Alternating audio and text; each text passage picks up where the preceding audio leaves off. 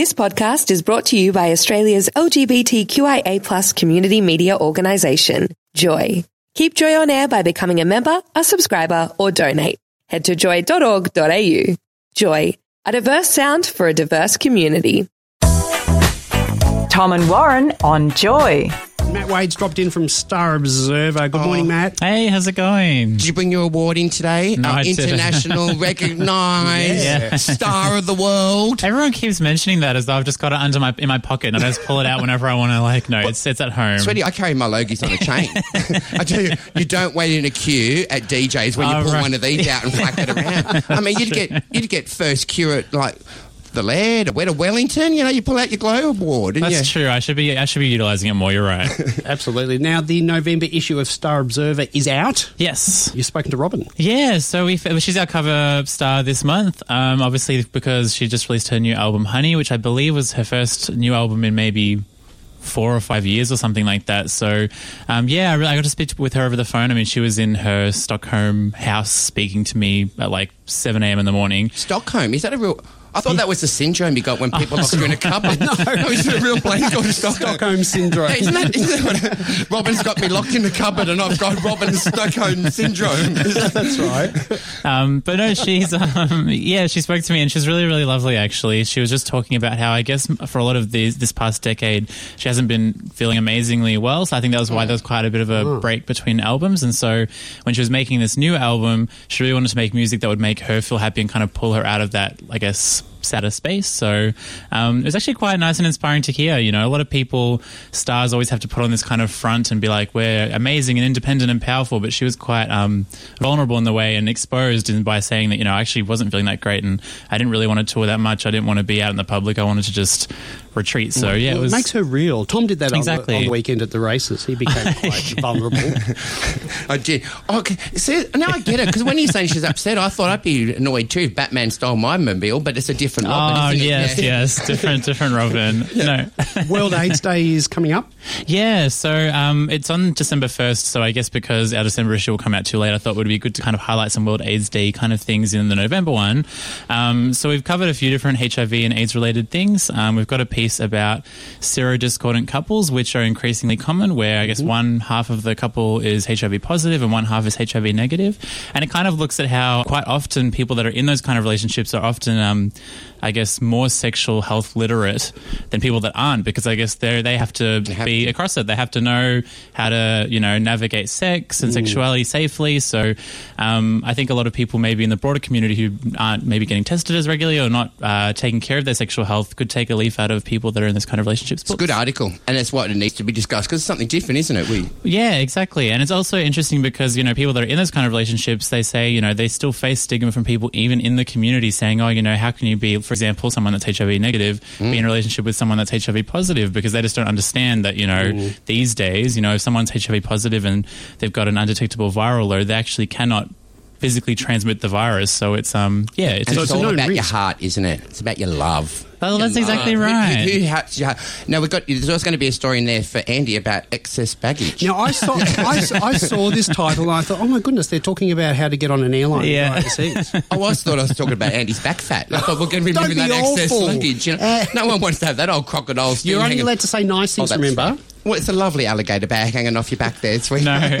I need to learn about excess baggage in terms of airline baggage because I got right. duped. I got duped um, about a week ago when I accidentally had a bit too much in my luggage and I had to pay an extra sixty dollars just to get on the flight. That was not good. And that was just the Glow Award. That was it, yeah, no, yeah. It's so heavy. the diamonds and gold that it dribbles off it. no, this this piece specifically is actually more about um, international students who travel to Australia um, to study or to live, um, and I guess some of the barriers they face when it comes to navigating their own sexual health, when it comes to HIV, um, or even accessing sexual health resources. And I guess one of the interviewees mentioned that. Um, that, that phrase about excess baggage, kind of saying when I came from my home country to here, I came with all of this kind of baggage because in his home country, um, you know, it's quite stigmatized to be gay. So he, he didn't learn about how to look after his sexual health, about HIV. So Of he came over, yeah, so came over and basically was completely unaware. And it just meant that when he did start to encounter things like HIV, sexual health, STIs, he just didn't know what to do, and it really freaked him out. And then So- English wouldn't be your first language. That's the other then thing so well, then yeah. you're suffering again. You're right, Language that- barrier, yeah. langu- that's that's very important. You're right because that's the only way we're going to stop the spread of any STI is if we all know what's happening. And if some Yeah. people travel here and they don't necessarily have a network or support base, they might, you know, start to go to whether it's a gay club or a sex on premise venue. And Mm. if, yeah, like you said, if there's a language barrier, that also means they might not be able to communicate effectively, you know,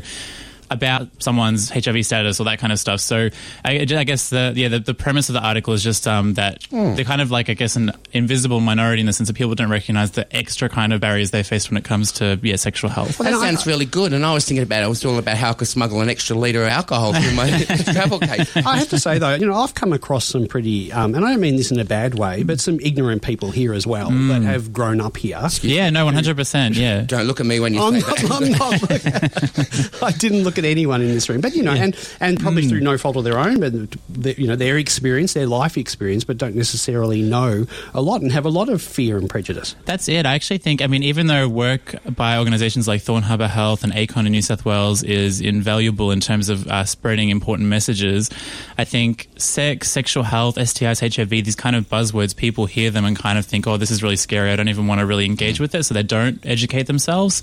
Um, and so I guess, yeah, with World AIDS Day more broadly and in the lead up to it, hopefully um, it, it provides the opportunity for people to kind of look a bit deeper and think a little bit more about how they look after their bodies and their um, sex lives, sexual health, that kind of stuff.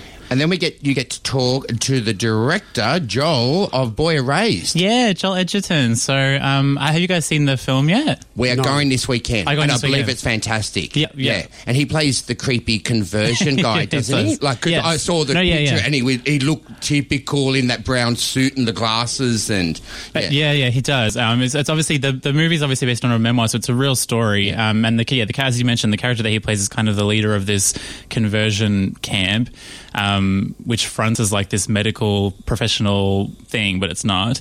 Um, and so yeah, we spoke to Joel about. I mean, making the movie and being a part of it, um, and also, I guess, its timeliness. Given even in the last couple of months, you know, there's been so much talk by politicians in Australia about gay conversion therapy and the need to eradicate it. So, um, I guess the movie has added weight and significance now more than ever, particularly in Australia, given um, yeah what's going on in our political climate and. If Joel Edgerton isn't enough to entri- entice people to go along and see it, Troye Sivan's in it as well. Which Oh, people really? know. No. Yeah, Troye Sivan does has he a throw a little bit in? I didn't see that bit. Yeah, it's a, it's a minor character, but he is in it. He's one of the. I just saw Russell Crowe eating a bucket of chicken at the back. he had about six buckets of chicken, didn't he? Matt, I've got a plug here. We have a very exciting show coming up. Okay. We can't say what it is for to celebrate the one year anniversary. Yeah, we can say what it is. We're just Ah, going to keep yes. our guests secret. yeah, we're going to we're going to keep our guests. Oh, that's secret. that's really exciting. Actually, that's next week. Correct. Ah, that's exciting. Yeah, very Okay. very exciting. Anyway, you cover it in the magazine. Oh yeah, sorry. So, obviously, a lot of people, I think. Um, for that date. So this is not the date where the legislation passed. It's the date when the postal survey result came out, Came and everyone out. said that yes was the was triumphant. Um, I think that date for a lot of people, I guess, elicits mixed responses because some people that was quite a hard time, like you know, going through all that crap. Mm-hmm. Um, but I think that moment specifically was really nice because it was when everyone was really together and celebrating the fact that the majority of Australians said that we were allowed to, we, that we should be allowed to marry legally marry. It was the first time I cried in 11 years. wow. Really? Isn't that strange? And it was an overwhelming of emotion because we're mm. standing down there at town hall. I at two minutes to two, I was convinced I was going to come back. No, I don't know why. It just mm. I thought. Get yourself ready to be upset, and when it came back, yes, it was just this weight. And it was this, Yeah. it was a, a mixed feeling, wasn't it? Because it was sort of like, yeah, I was excited, it was Yeah. fantastic, got through, but at the same time, I thought, well, we're just being judged. Well, that's it. That's why these people think they are? They've just judged us, and it was a real mixed emotion. I think you're right. It was like it was great in one sense, as you mentioned, because it was nice that you know we made this happen. Like everyone Mm. really campaigned really hard, and I, I don't even mean the hardcore advocates from you know say Australian Marriage Equality. I mean everyday people campaigned in their own little way, whether it was speaking to friends or Mm. by family talking or- to family, Exactly. talking to your neighbours, and actually getting out there. And, Yeah. You know, for a long time, you know, as a gay person, we arrive at work. Do you walk through the front door and go, "Hello, I'm gay"? Yeah, no. But finally, it was a time where actually, I think people in a workplace discussed who we were and why it was important to us. Exactly, and that's why I think that moment, the fifteenth of November, it was just it was it felt like and it's something that we had all achieved as a collective. You know, as every part, everyone in the community really played a part. So um, we really wanted to market with this issue by putting in a few different things, I guess, to help celebrate it. One was from. Uh, an extra is actually an excerpt from a new book called Yes, Yes, Yes from Alex Greenwich and Shirleene Robinson. Um, and they've kind of written a piece which is in the magazine about kind of the behind the scenes stuff about the campaign, which is quite interesting because I know a lot of people would have seen um, what was outside, like in the advertisements and things like this and the media campaigning, but it's kind of interesting to read, you know, how that all kind of came together and the behind the scenes stuff. And we also had Christine Forster, who many people would know as Tony Abbott's sister, write a piece as well, which was quite personal and heartfelt about how I guess this one year anniversary o- over this past year, I guess, you know, everything has changed, but also nothing has changed in the sense that it's amazing that we can now have this legal right that we should have always had. But for all those people, the no voters, I would say, who thought, oh, if we have marriage equality, everything's going to fall down. Well, has anything fallen down? Has anything impacted their lives in any way? Has anything bad happened from it? No. So, Well, we all say no, Yeah. but have you ever read any Well, of their that's true, articles? yeah. And then all they've done is just thrown the hate now at you know, the trans community, uh, you know, children who. Yeah, let's, we won't go there. That'd be but right, we are waiting. yeah. Um, your monthly music page looks interesting. Yeah, so each month, Pop Chops, um, Andy and Dan, they put together a page basically highlighting cool music of the month, um, some pop culture moments, things like this. But for this month, I think because one of the members of Pop Chops had recently gone through a breakup, he thought he might put together a list of the top five kind of breakup anthems for queer people, but specifically relating to the, the five stages you go through when you break up. So, for example, denial and anger and acceptance and things like this. So, yeah. You, you live on that Egyptian river denial, don't you? You're always in denial I'm about always in denial, Tom. always scroping up that Egyptian river. Yeah. but it's fun. I think a lot of people. I mean, I can. I'm for myself as well. Like music really can get you through some of those hard times. So it's mm. kind of cool to you know think and talk with your friends. Like, what what's your kind of go to song if you're feeling down or something like a breakup has happened? Like, I guess yeah. Do you guys have one? What, what's yours, Matt? I don't know if I have a go to one. I'm just trying to think. When I was when I looked at the list from Pop Chops, I was thinking the first song that comes to mind is. Do you remember um, Kelis, like the singer who did that milkshake song from My Milkshake Well, like, Brings All the Boys? yeah, Together? yeah. Not that song though. I was thinking, Um, is it a breakup song? Yeah. no, but she has another song called "Caught Out There," which was kind of ma- minor, like kind of popular, and um, it's where she's like screaming like "I hate you so much" right now, and that that's like a really empowering. I love that song. It's probably my breakup song. I see. I, What's all, yours? all mine are Kylie. You know, my life is a Kylie song. That's just what it is. I wake up to it. I yeah. Uh, that's it. Have you listened to Golden? It's a whole bloody breakup song. Denial starts at one end and she cries to despair to the end. Yeah. Well, I thought of my ex, and I reckon You're So Vain. Oh, that's a good one. Yep. Oh, that's really. Or Kygo, Remind Me to Forget. Mm-hmm. One of those two. There's heaps. Wait, do you have? Actually, I'm I'm curious. I, okay, I know I know Kylie's vague discography, but like, does she have like a definitive like breakup or sad kind of song like Well, that? on the new one, we played it early this morning. Yeah. It's called A Lifetime to Repair. If you Ah, break my heart again, if my heart gets broken, I'll never recover. Mm-hmm. Yeah. Well, I mean, that's okay. Just, oh, the music's too sad. There we go. Andy's going to start rolling it off. Yeah.